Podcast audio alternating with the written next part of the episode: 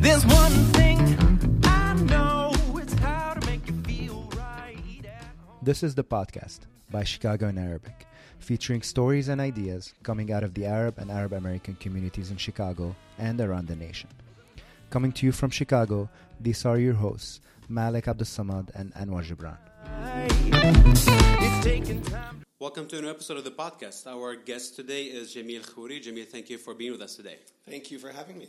So we never met before today, but you know, through chatting a few minutes, uh, apparently we know a lot of mutual people, including our prior guests, you know, Lina Sergie and um, Bassel Medeni. So it's really exciting to know that you know it's such a small community. You know, I, I think in, in Syria and Chicago, all roads lead to each other. right?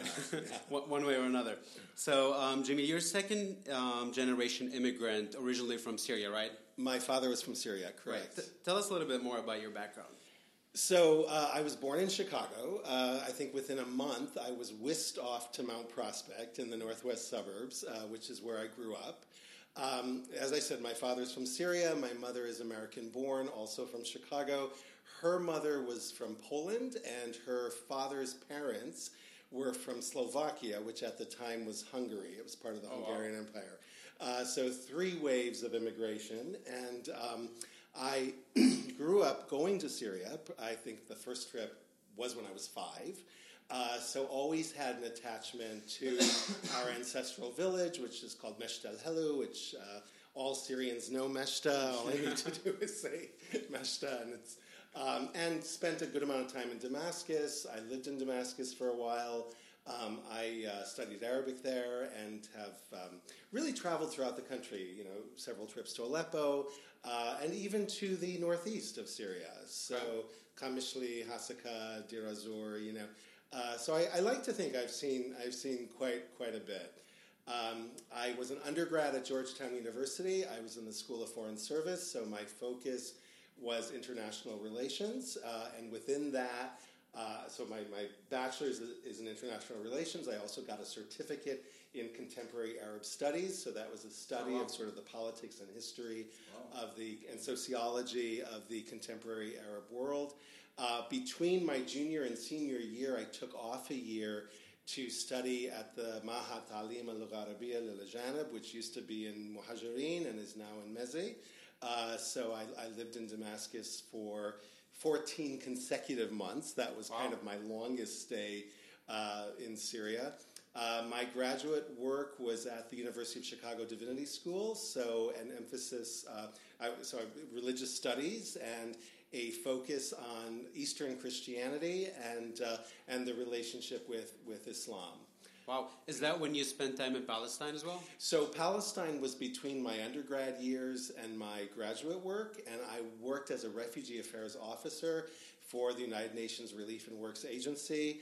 Um, I lived in, in East Jerusalem in Shuafat, and I worked in the 19 Mukhayamat, the refugee camps, Right. uh, in the West Bank, Tifl Gharbiyah. pleasure having you as well. Um, from this uh, rich, um, you know, origin story, if we can call it, uh, what what made you first go go back, uh, decide to go back, especially to Syria, uh, and uh, spend the time there? And what did you learn from your stay, other than, of course, the the Arabic language? So um, I think my my father and his sister uh, were very did something very wise uh, uh, years back, and that was they brought us repeatedly to Syria. So the idea was to really cement a relationship uh, between me and my siblings and the country, uh, and and to know our extended families. So you know we have relatives in, of course, in Meshta and in Homs and in Damascus. Uh, few people in Aleppo, uh, certainly Tartus, Latakia. So the fact that that family is so spread around the country, um, and the experiences of, of getting to know, you know, sort of being acculturated in a way that gave us a real connection, uh, a real love for for the country, a real a real bond. Go back to your roots. Yeah, yeah. Awesome.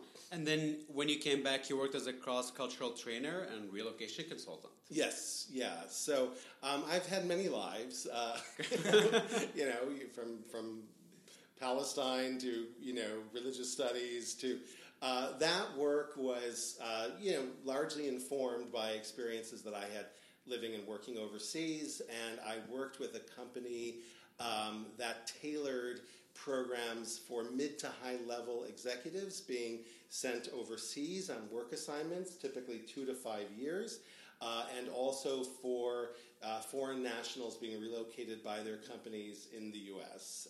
And uh, I loved that work. I was able to interface with people from uh, industries and backgrounds that I would never have had any opportunity. Um, you know, agribusiness and petroleum and banking and defense. You know, this whole whole sort of mix of, uh, and also people from from all over the world. So I. I worked as a, a global generalist for programs pertaining to over 50 countries. And if it was a Middle East specific program, I also brought in a Middle East specialization.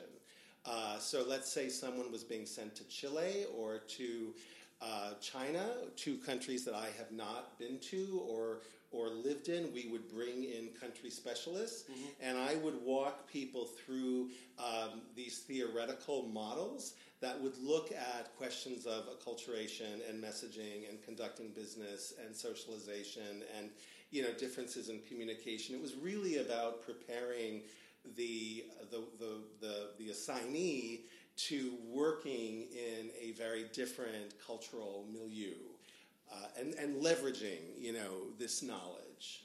That really sounds like a lot of fun. Like an adaptation, basically. Yeah, yeah, and it wasn't just the superficial. It wasn't just you know don't show the soles of your feet or you know.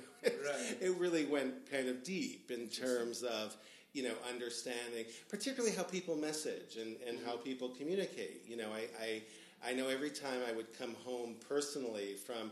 Uh, from the Arab world, and I've, I've spent time in Syria, of course, in Palestine, and Jordan, and Lebanon, and uh, Egypt, and the United Arab Emirates. And, um, you know, I would have such a hard time myself readjusting uh, to American communication because um, because in the Arab world there's so much subtext, you know, and I actually like the subtext, you know, and America is quite quite direct, Direct, relatively. Germans are probably more direct. Um, but I would Yeah. always be looking for, you know, what's yes, you said that, but you meant, you know, this other thing, exactly. uh, and then I would learn, no, you meant what you said, you know, sort of this That's reminder. like typical Arabic yeah, yeah. culture, yeah. So after you finished that, and then you started gearing more towards like playwright and theater. So when I was a grad student, University of Chicago is a very intense place, um, and and I, I loved my experience there. It's where you learn to fall in love with theory, um, and you know it's sort of they, I always say they take your your brain and they sort of smash it against the wall and it splats all over them. Sorry for the imagery, uh, and then you then you're sort of like crawling around trying to put it back together again. Um, uh, I I needed an, uh, sort of an escape uh, from the intensity of the world, and I started writing monologues. I started writing dramatic monologues, literally pencil on like note cards. You know, it was Yeah. this very sort of primitive approach. Um, and and telling stories through characters' voices, you know, sort of like imagining who these characters are, and that was really the um, you know the early catalyst or the early whatever the seedlings um, to plays that I later wrote. You know, sort of putting all of this together. But I was always interested in theater. I was always interested in performance and storytelling. Um, and because I lived in the Middle East and I had these these insights and perspectives, I wanted to share them. Uh, and of course, you can do so in an academic context, or, or write a book, or write essays, or um, and I love writing essays. But I thought that theatrical or dramatized storytelling reaches people in a very different way It's very grabbing. it yeah and it, it's visceral and it's emotional and it's spiritual and you know so it's a type of journey um, where people can find themselves Right. ideally and that is what we've always believed in you know this idea that you know the person you think is so incredibly different from you or that you share nothing in common all of a sudden you realize that there's there's actually a great deal of common Right. ground And then how many years was that before you started the Silk Road Rising? So Silk Road Rising was quite a while after grad school. So I graduated, gosh, I guess that was '92, because uh, it was a it was a it was a master's program, and then Silk Road Rising. Uh, my husband Malik Gillani and I co-founded in 2002. And this was 9/11? this was after 9/11. So 9/11 was very much the catalyst. 9/11 was, you know, the, the two of us, and Malik is of a of a Muslim background, um, for Pakistani, Indian, Iranian, sort of mixed, um, and so the Islamophobia, the anti-Arab racism, the anti-Middle Eastern, anti-South Right, Asian. right. We wanted to respond to that. We also wanted to respond to the ideology that produced 9 11. We wanted to respond to uh, the Islamist, jihadist uh, worldview that propelled um, this horrific act. Uh, so we, we thought that that theater, because we both had this sort of mutual love of theater, and then I had already started playwriting, I already had a play produced. Um, we, we thought, okay, this might be a really good vehicle for connecting people to the stories of, of, of the Middle East and the Islamic world. We kept running into references to the historic Silk Road, and they were somewhat random. Um, and, and then we started thinking, well, oh, this is a really interesting legacy.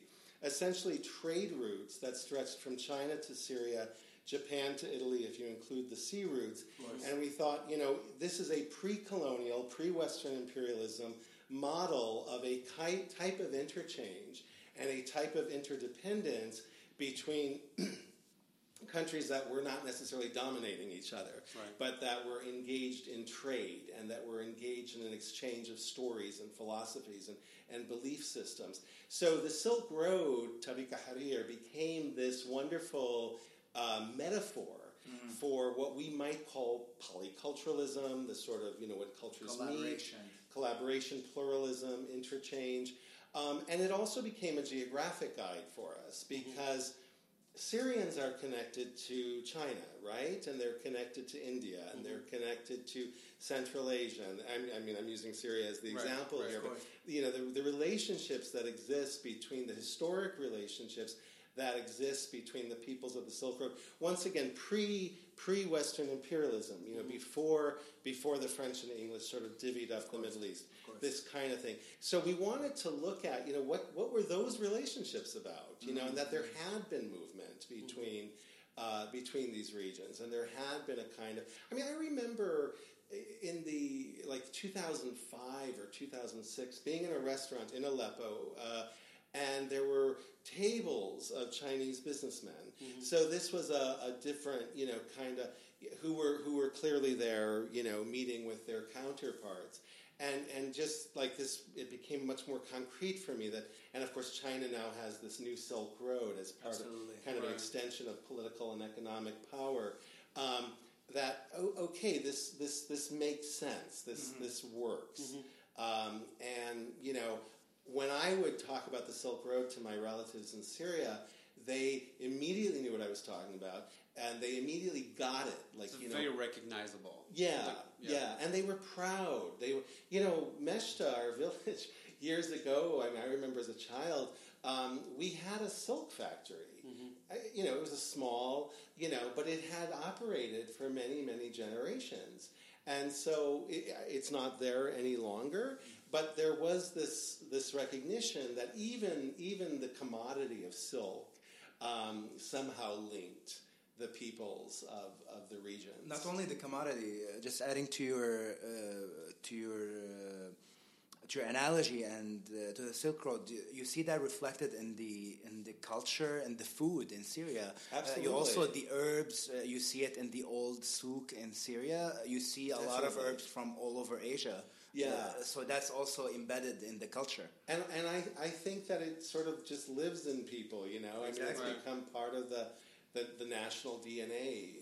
And, and, and I think it's a very healthy model, you know. I think it's a model that, um, you know, once again is. And the way China, the way the, the contemporary Chinese government is approaching it is very much this, you know, we're, we're not going to tell people to change their culture. We're not, I mean, there are other problems, okay, but we're not going to sort of impose Right. um, a, a set of values, and that also is in that spirit. So, so we became a playwright-centric theater. Um, it's about the authorial voice. And the playwright, so the playwright's king, right? You know, but you need you need directors, you need actors, you need designers, and we love all of them. You know, we can't exist without. Um, but it would be about the playwright being of a Silk Road background, Okay. and the protagonist or the central character being of the same background. So, Arab American playwright, Arab American protagonist, Indian American playwright, Indian American protagonist, so forth, Korean American, Right. Chinese American. And, and we would tell these stories of people who, of stories that were largely erased on, on Chicago stages, um, stories that we were not hearing. And we would counter a history of Orientalist uh, literature, you know, mm-hmm. narrative. Mm-hmm. So this sort of either exoticizing or demonizing or you know otherizing peoples of the Silk Road. We would bring it home. It would be authentic representation, peoples from the communities about which they write. And if you're a playwright, if you're a theater maker, and you're writing about family or you're mm-hmm. writing about community, you're probably full of angst. and you know it's a complicated relationship to heritage um, and you're grappling you know Yeah. so um, we never wanted to be celebratory we didn't want it to be oh it's great to be arab or it's great to be iranian or whatever the case we wanted the place to be complicated and complex and and three-dimensional and we want to challenge both the Silk Road audiences and the mainstream audiences. We want people to, you know, kind of look in the mirror, and that's not always comfortable. Right. So I, I sometimes joke and say, self-esteem is a great thing. You know, we should all have it, but we're not giving you self-esteem. Yeah. We're we're sort of posing a challenge. Right. Uh, so, so the Silk Road uh, now extending to Chicago. So, Yes, uh, yes, thank you for that. Why, why Chicago, uh, and why?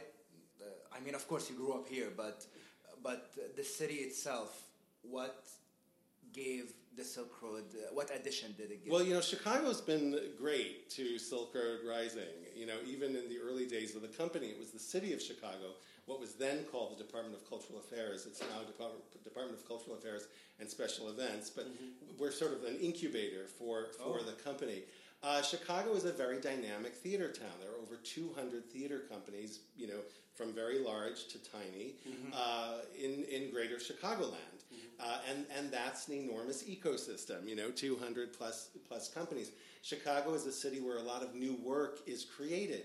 Most of our plays are world premieres, so they're plays that have never been seen before. We work with the playwright, we commission plays, we develop the piece. Uh, you can take risks in Chicago. Chicago is very forgiving in that respect. You know, you, you fall on your face, you pick yourself up, you you know dust yourself off, uh, and you you try again. Um, Very good and- analogy. I like it. and and you know and there there are theater goers in, in Chicago. So people so we we became on some level uh, a niche and I don't mean that in a diminishing way. We became a place a destination for seeing stories and hearing perspectives that you weren't hearing anywhere else that Right. you weren't seeing anywhere else. Uh, and that was important to us. We were filling a void. You know when we talk about diversity and representation um, we are oftentimes talking about African American theater, Latinx theater, LGBT theater, women's theater, so forth. All of which is very important, and all of which you know we sort of we walk on many people's shoulders, if you will. Yeah. Um, but we we all, we recognize this this absence, and we recognize a certain erasure uh, when it came to Middle Eastern and Asian American experiences. Uh, and we have seen that change in no small part to the work that we've done. I'm, I'm not going to take full credit, but I'm going to take partial credit because we've definitely, you know, the pool of actors has expanded dramatically, um, and the interest in the work has expanded. Absolutely. I was actually reading a study for Choose Chicago, and it cited theater as one of the top five reasons why people return to Chicago. So second time visits, third time visits, fourth time visits, just to come and attend, you know, Broadway in Chicago and like all the theater shows, and you know, like Yeah, audience is that's right. really interested in what Chicago has to offer. And, and I think, you know, we have this amazing resource. You know, we have this kind of amazing community of artists. And the fact that tourists from you know, you know, domestic tourism, international tourism recognizes that, that mm-hmm. it's on people's radar screen, that this is a reason to come. Right. You know, I mean, you can see a, you. You're probably going to see a good play, and you're probably going to have a good meal. It's part of the Chicago experience, right? Yeah, yeah. You know, uh, which isn't to say there aren't bad meals and bad plays. Of course, there are, but you know, the chances are you're That's gonna, also part of the experience. that's also part of the yeah. Uh, and and I think that I think that Chicagoans uh, understand these assets. I think that the city, I mean, certainly at the official level, but on so many levels, people recognize that culture is such a driving force. Uh, in terms of building community, in terms of building economy, in terms of revitalization, in terms of neighborhood um, you know, dynamism and, and, and so forth. I mean, you know, we can relate that to as as you know, three people very attached to Syria sitting in the room. I mean, I believe that culture and heritage needs to drive and preservation you know the rebuilding of Syria. I mean, I know that's a very complicated, big conversation, but you know there are those are huge assets, Right. Right. Uh, and even even heritage that was destroyed or antiquity that's been destroyed. uh, You know, I, I I'm of the school that some of that can be rebuilt. You know, some of that can Right. be you know Absolutely. reconstituted, and that gives you know once again using Syria as the example, that gives people a sense of pride. It gives people a sense of identity. It gives people a sense of continuity.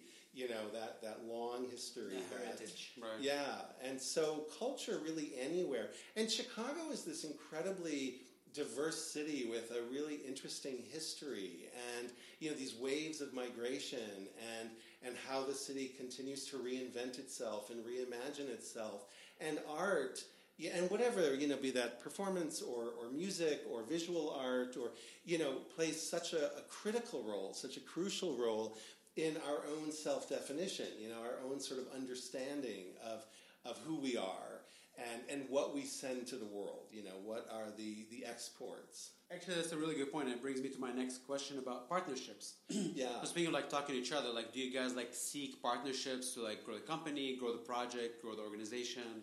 So we're really big on partnerships, Right. and you know, institutional partnerships, par- partnerships with with you know individuals.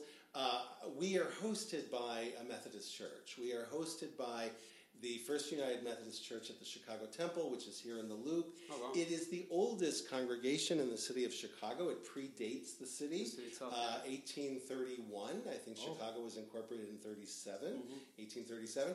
Um, it started out as a log cabin on the north bank of the Chicago River, and then it, they floated it across the river and rolled it on logs to the corner of what became Washington and Clark, where it is today. So this is their fifth building in that location. It was completed in 1924.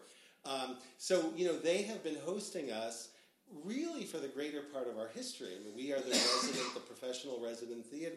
We are the theater in residence at uh, at this church community. It's a completely secular relationship. It's not a religious um, partnership. And uh, you know, and we have full artistic freedom, and uh, and we have this venue Right. in this you know this lovely intimate venue, this flexible venue in the in the heart of the loop. Uh, I mentioned the city of Chicago. You know, we've partnered with several universities, with faith communities, with libraries, with social service agencies, with civic groups. You know, we've done a program with Karam Foundation. We've, you know, we've worked with people in the, ch- the humanitarian and charitable sector. Uh, we're increasingly interested in the immigration sector and how art becomes an ally to the process of the processes of integrating into a new country, the challenges refugees face. Um, so, you know, we're doing a pro- project in West Ridge on the far north side of, of Chicago. Uh, three, 3.5 square miles, home to 65,000 people, uh, one of the most diverse populations in the United States. Oh, wow. Um, ethnically, culturally, uh, religiously, linguistically, economically, uh, the number of languages spoken, uh, so forth. So we are now partnering with different organizations within West Ridge. The goal is to uh, eventually make a documentary film about our um, experiences there and the work that we're doing there. And part of that is getting people to write their own stories. Uh, that would then be performed.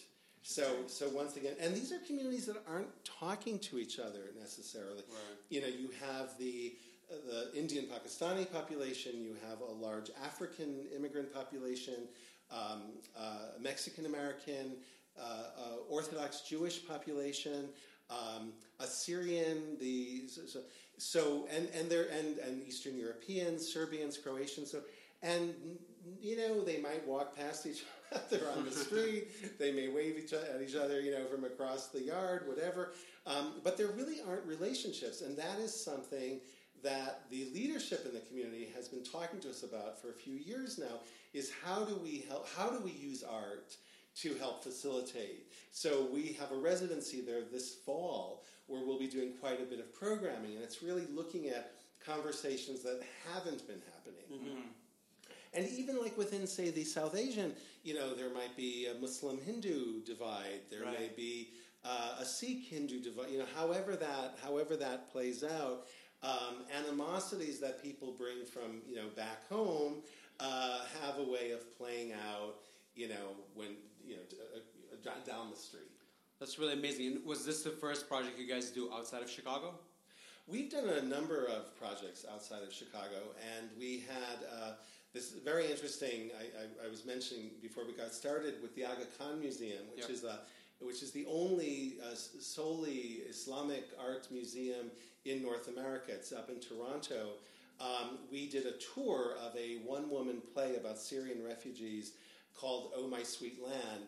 Uh, we performed it in, in London, in the UK, and in Toronto, and in Vancouver, and we did performances, you know, here in Chicago at, at our venue.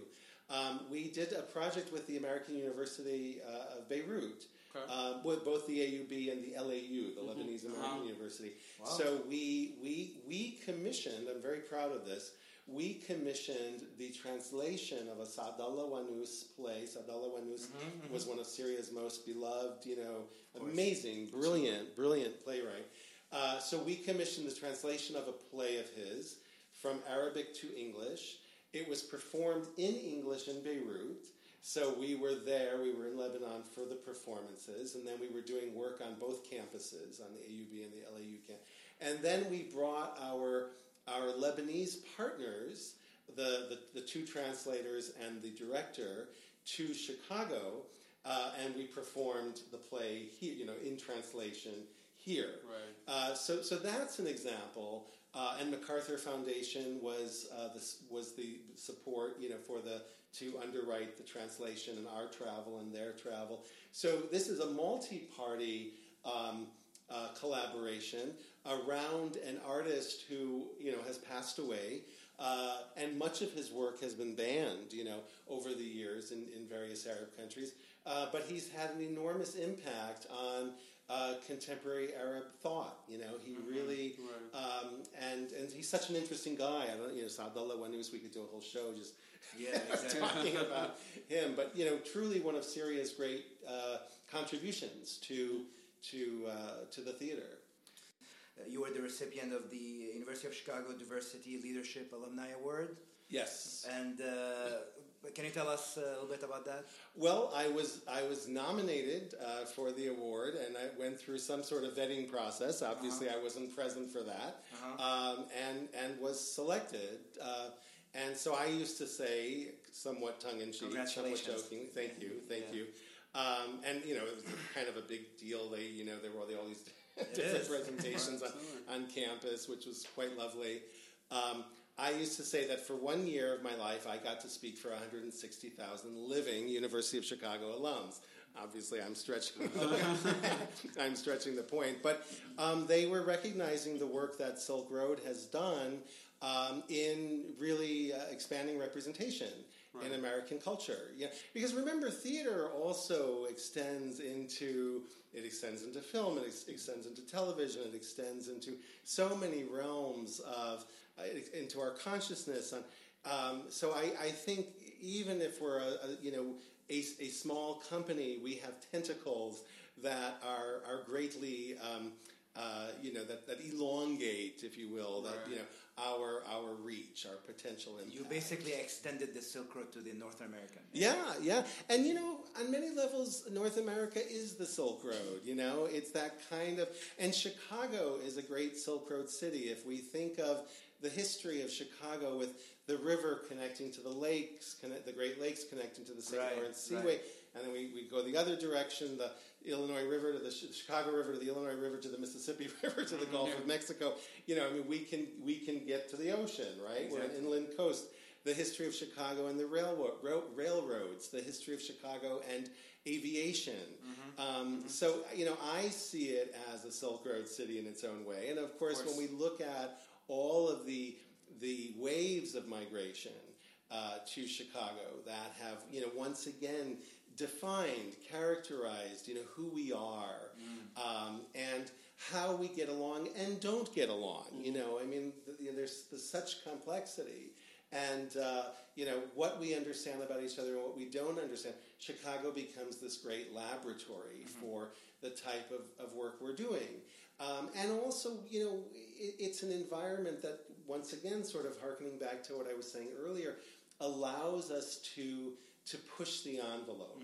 So, you know, we've done a lot of work that um, you know touches on taboo, you know, quote unquote taboo subject matter within within Silk Road communities, and a lot of Silk Road people have really thanked us for doing that, and others have asked us, have said, "We wish you hadn't done that," you know, Yeah. or "We wish you hadn't talked about that," you know. So, you know, bringing up conversations about uh, sexual violence um, uh, and, and you know ab- abuse. Um, the you know topics of homosexuality. I mean, we have never shied away from talking about queerness. You know, in and you know, and Malik and I are very out as as a as a couple, and so that has also been really important in terms of you know challenging homophobia in communities, challenging. Um, uh, ideas, sort of very patriarchal ideas about Right. gender and, and, Right. and so forth. So all of that becomes part of a part of a mix. That's very brave of you guys. I mean, it, I'm sure there's a lot of criticism around touching these topics, pretty sensitive topics. yeah, we get lots of criticism. Yeah, I mean, it's it's good. You're, you're driven by your mission, not by people's opinions, right? Yeah, I mean, you know, because you, can't, you know, I, I, if I'm not angering somebody, you know, if I'm not, if I'm not getting some, then I'm not doing my job. You know, Right. if on some level, uh, and I, I want to be uncomfortable. You know, I mean, I have selected plays because they've made me uncomfortable. Right. Because they've made, oh my god, you know, what am I gonna, you know, this this sort of thing. You know, there's just stuff, and because I know that it helps us. I mean, there's too much in this culture right now of we're in echo chambers. You know, Right. we all just want to we want to hear back our and and I love the echo chamber. I love people repeating. comfortable. back. It's very comfortable. It's very safe. You know, so I love my bubble. You know, but on the I also want to be sort of yanked out of it, and I want to um, because that's how we we grow. And you, you know, if if we're going to talk about today's political climate in the U.S. and how polarized and all these divisiveness and this kind of thing, we have to talk to people Right.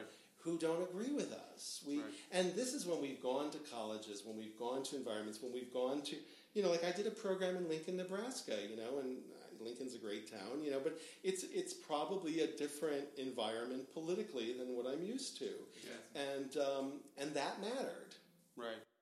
It's it's very thought provoking. You know, even if it's uncomfortable. You know, when you hear something that's like way outside of your circle, just like just provokes a lot of thoughts in your head, and then over time you start becoming more accepting, more understanding of another person's point of view, and that's Yeah. that's, that's a great that's a great work. I, I, you know, we did a play several years ago about w- women who were called Japanese war brides, and mm-hmm. these were women who married American servicemen who were in Japan when after the Second World War. Right. Essentially, America was occupying Yeah. Japan, Yeah. and so these men brought their wives back. And and all of a sudden, you know, the, the you know they married quote unquote the enemy, and the country was not very hospitable. It was not very kind. These women were not looked upon well, uh, and in many states, these marriages were illegal at the time because Oh, you could not marry outside of your own race in in large parts of the United Right. States. And so uh, I, I will never forget a kind. A beautiful play called Tea. It's five women. It's you know them sort of telling their stories, and they're all close friends, but there's all these conflicts between them. Um, I'll always remember this woman who came up to me. She said, "I am fifth generation German American." Those women, th- those stories are my stories, or my sister's story, or my mother's story. She found herself. She found her family. Somehow, she's not Japanese. She- she she's not a relate. war bride. She's not. But there were enough things in their lives that she could connect to, and I and I thought to myself, this is why we're doing this. The role of a theater maker is to pose a question. It is not to feed an answer. So I'm not telling you how to think. I don't. We don't produce plays. I'm not going to hit you over the head with poli- you know, with a certain polish. Oh, you should you should think this. I want to pose questions, maybe uncomfortable, maybe provocative, maybe you know things you haven't thought about. Uh, but I want, I'm going to trust that God gave you a brain and that you can use that brain. Sorry if that sounds unkind. Uh, and, and that you can arrive at your own conclusions. Right. Um, and that you can sort of, and sometimes I don't like the conclusions. I mean, sometimes people tell I'm like, oh my God, how did you get, you know, but that's fine because that, you know, we, we bring our stuff, right? We bring our history, our baggage, our, you know, to a story and we see it through a lens. Right. I mean, honestly, that's like such an incredible mission that you guys have. So, where do you see this going, Silk Road Rising, in 5, 10, 20 years down the road? Well, we hope to still be going. Uh, you know, so, so that's that's definitely part of the plan. We're not planning to shut down anytime soon, uh, and we want to we want to keep expanding our reach. You know, we want to.